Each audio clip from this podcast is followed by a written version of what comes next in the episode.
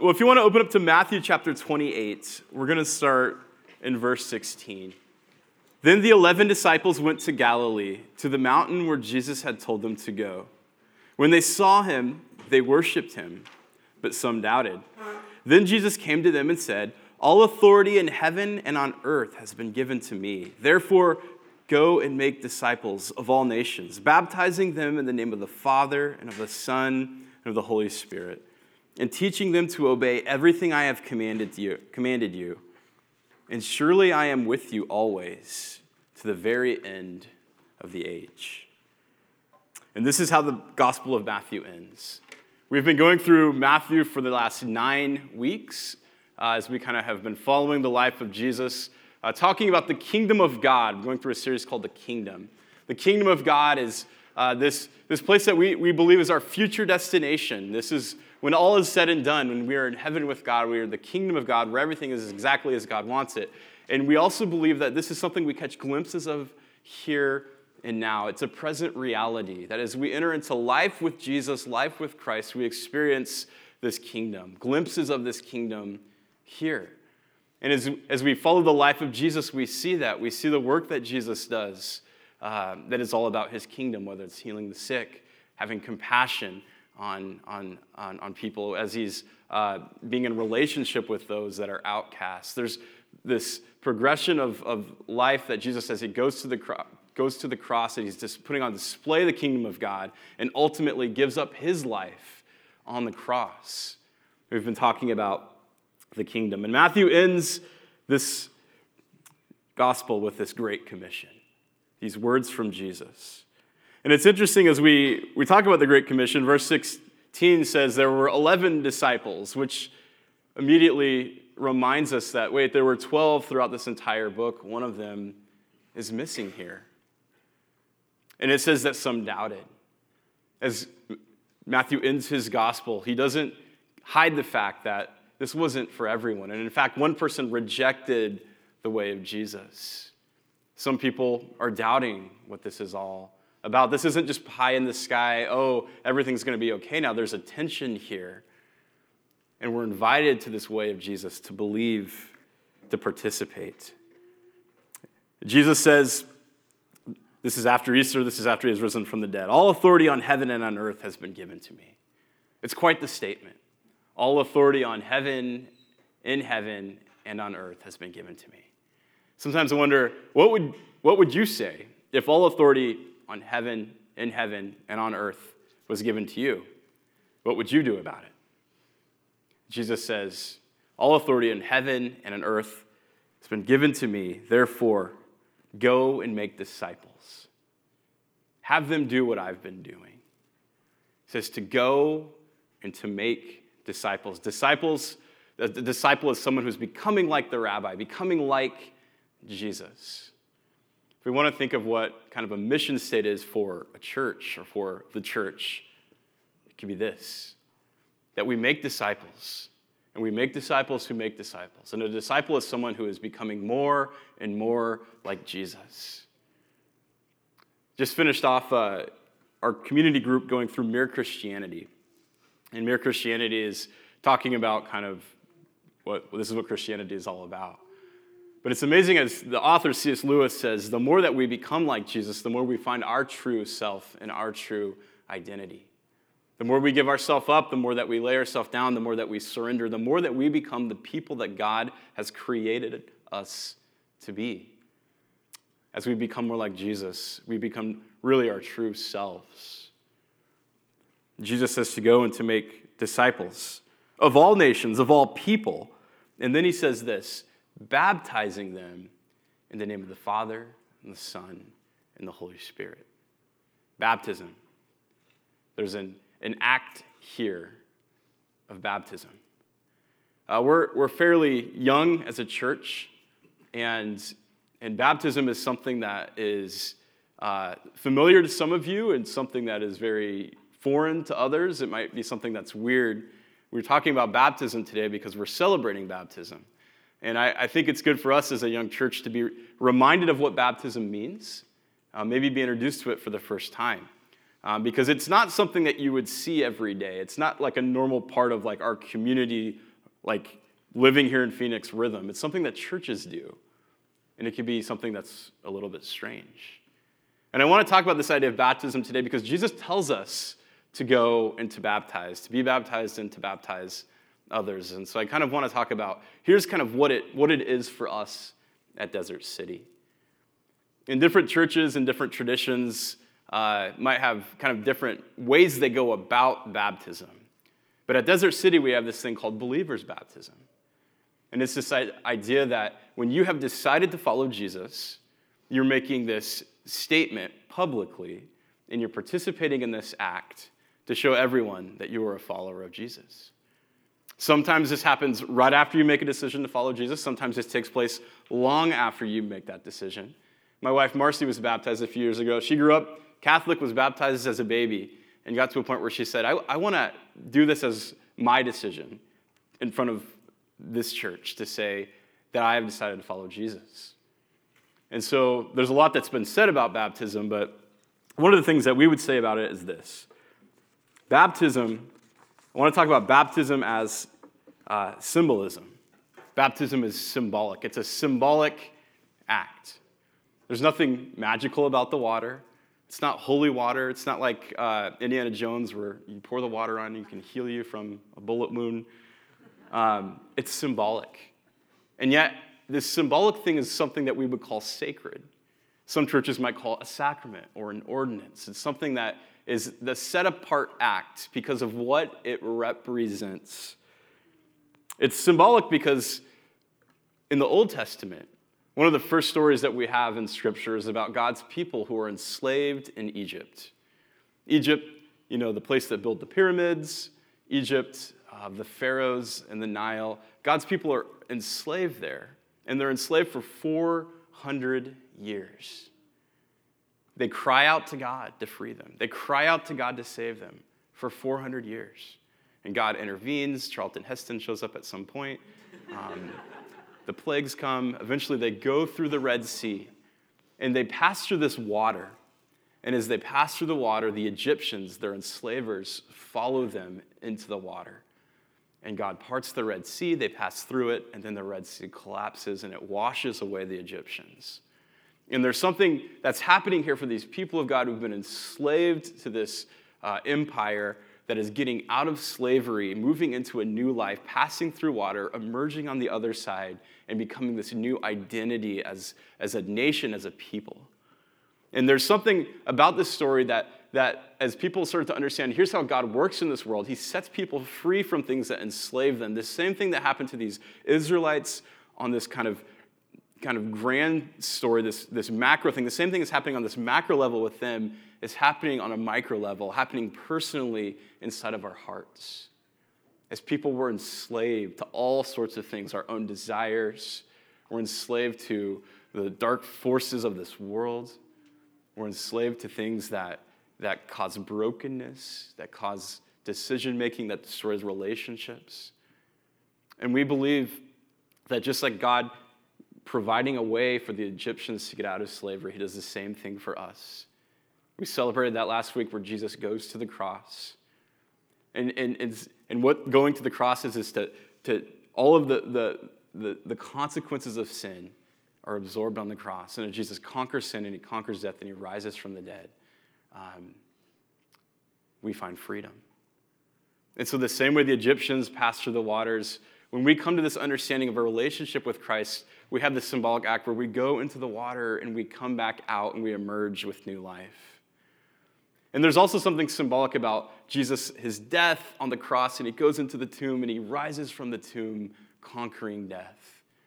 This act of baptism is symbolic of this surrender, of this putting to death kind of my own agenda, giving up my life so that I may truly find eternal life. And there's something symbolic about going into the water and coming back out. Romans chapter 6, the Apostle Paul's writing, and he talks about this idea that, that when we have this baptism, that we're, we're starting to be united with Christ, and in the same way that he goes into the grave and emerges, there's something that unites us with him about this baptism, this symbolic act. He says, What shall we say then? in Romans 6. Shall we go on sinning so that grace may increase? By no means. We are those who have died to sin. how can we live in it any longer? Or don't you know that all of us who were baptized into Christ were baptized into his death? We were therefore buried with him through baptism into death, in order that just as Jesus Christ was raised from the dead through the glory of the Father, we too may have new life. For if we have been united with him in the death like this, we will certainly also be united with him in the resurrection like this. For we know that the old self was crucified with him so that the body ruled by sin might be done away with, that, there, we should no longer be slaves to sin, because anyone who has died has been set free from sin. This is what this symbolic act, this is why it's sacred, because it's this outward visible sign of an inward and spiritual divine grace. When we come to relationship with Christ, we experience this divine grace that frees us from the things of this life that enslave us. And what this is is eh, how do we communicate that? How do we, we there's this, this symbolic act of baptism that is this kind of outward symbol of what happens inwardly with the death and resurrection of Jesus when we come into life with Christ. This is a symbolic act of something happening inside of us. The second thing I want to talk about is baptism as initiation. So if it's something that's symbolic, it's also something that has been known as an initiation initiation into life with Christ, initiation into the church. Throughout history, this initiation has been handled differently, especially in the first couple centuries. They would, it, was, it was, if you were going into baptism, this was a very serious decision. You would go through a training to be baptized. They wouldn't just let anyone be baptized. And yet, there's also this other story that takes place in Acts chapter 8 that talks about this initiation that I want to read. And it's about this Ethiopian eunuch, and it's about this man named Philip. And Philip has been going around preaching the gospel, he's been empowered by the Holy Spirit. He's talking about Jesus' love for the world, about the salvation, and he goes to these towns in Samaria. If you know anything about kind of that, the world at the time in that area, the Jews didn't go into Samaria very often. They didn't like him very much. And so, already that Philip is in Samaria preaching the gospel, that would be kind of an eye opener. And on the way back in Acts chapter 8, let me just read this story. It says, Now an angel of the Lord said to Philip, Go south on the road, the desert road, that goes down from Jerusalem to Gaza. So he started out, and on his way, he met an Ethiopian eunuch, an important official in charge of the treasury of Kandake or if you want to mispronounce that correctly, like an American, Candace. Kandake, Candace, which means queen of the Ethiopians. So he meets this person, that's a really big deal. This person is in charge of the treasury of the queen of Ethiopia, of the Ethiopians. And this man had gone to Jerusalem to worship.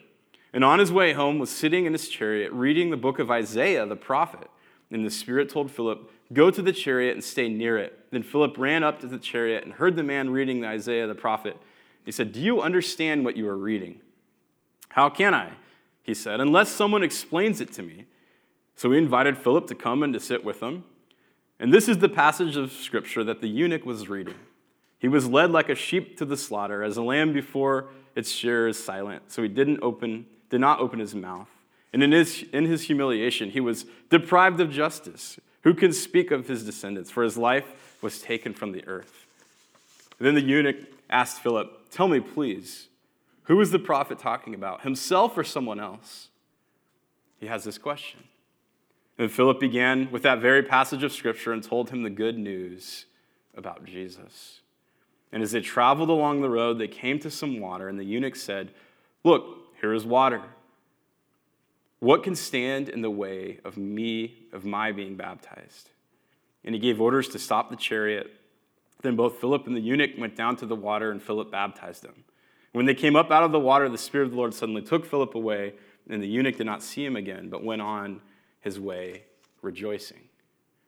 It's an interesting story. Philip and an Ethiopian eunuch. The Ethiopian eunuch is baptized. So I think what's interesting about that, when you think about the details of the story, Philip's coming out of Samaria, which already would have been something that was kind of uh, eyebrow raising.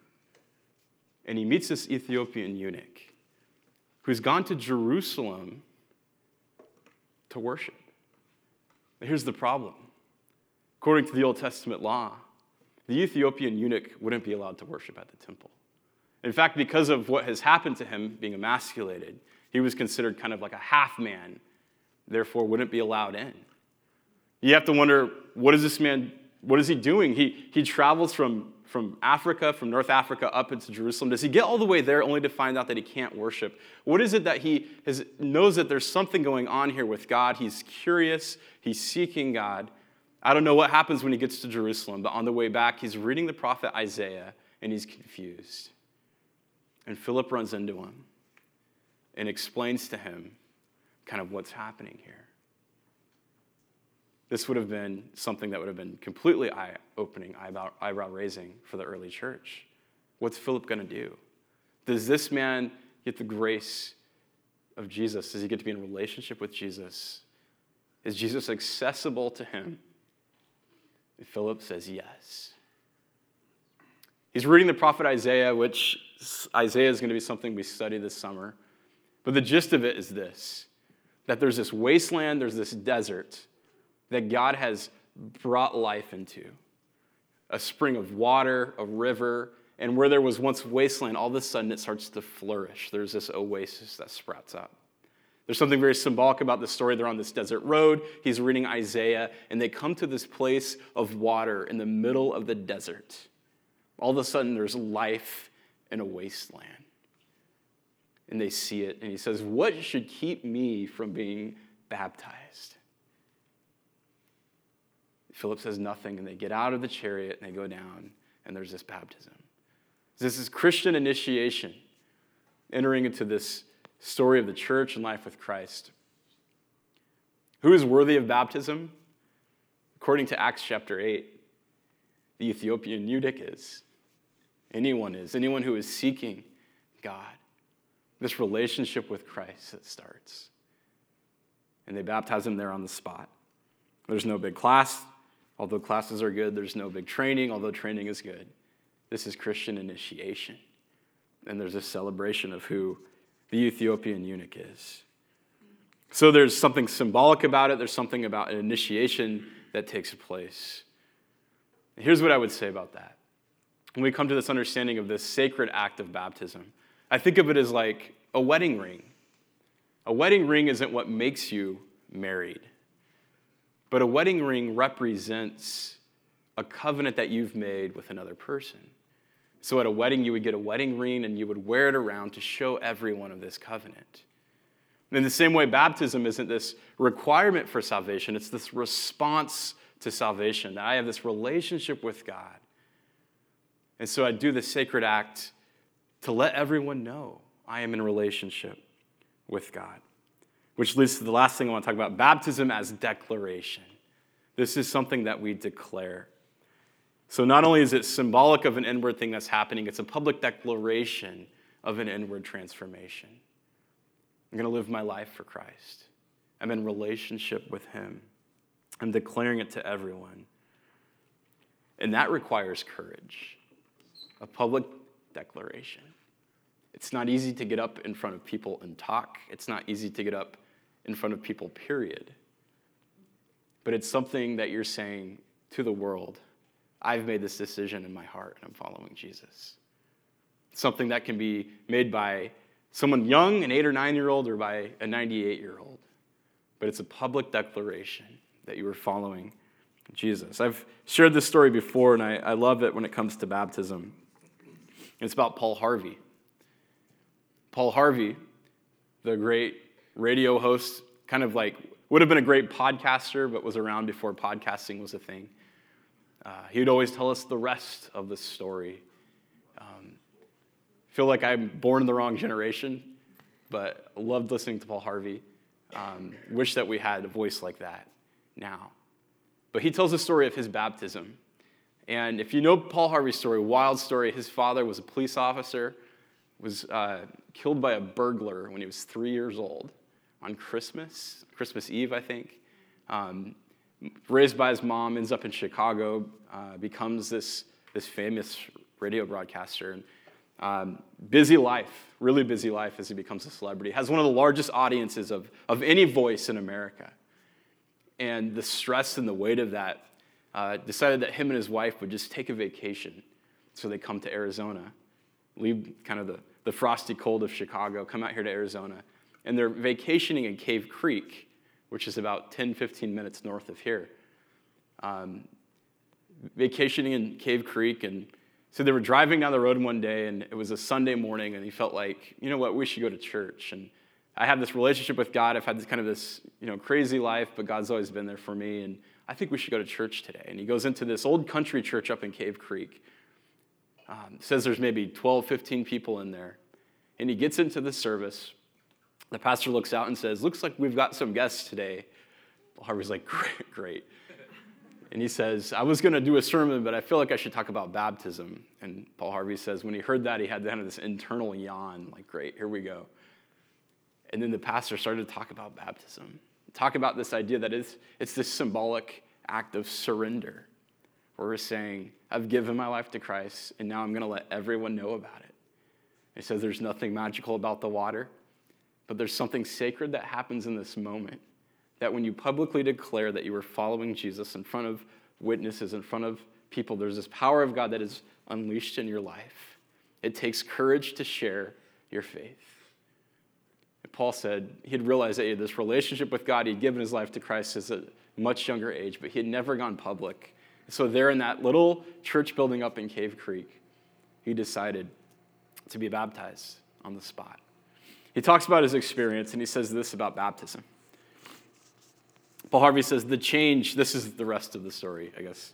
That's terrible joke. Paul Harvey says, The change this simple act made in my life is so immense as to be indescribable.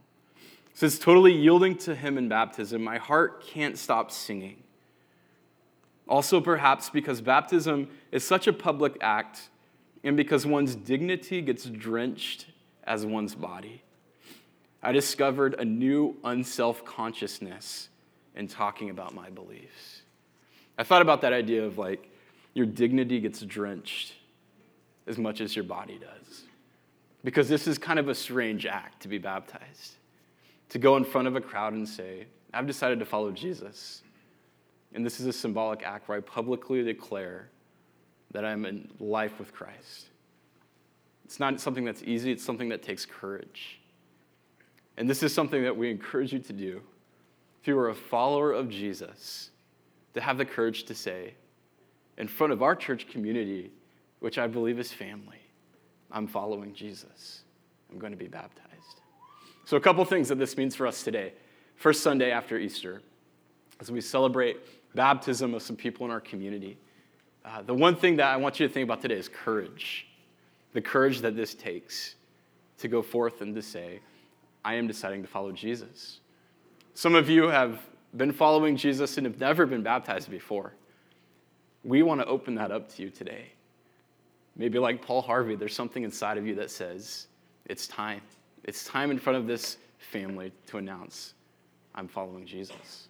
We have a smaller crowd today, so it's not like um, as quite as intimidating, maybe. But courage, courage to go public with your faith. Uh, the second thing is celebration.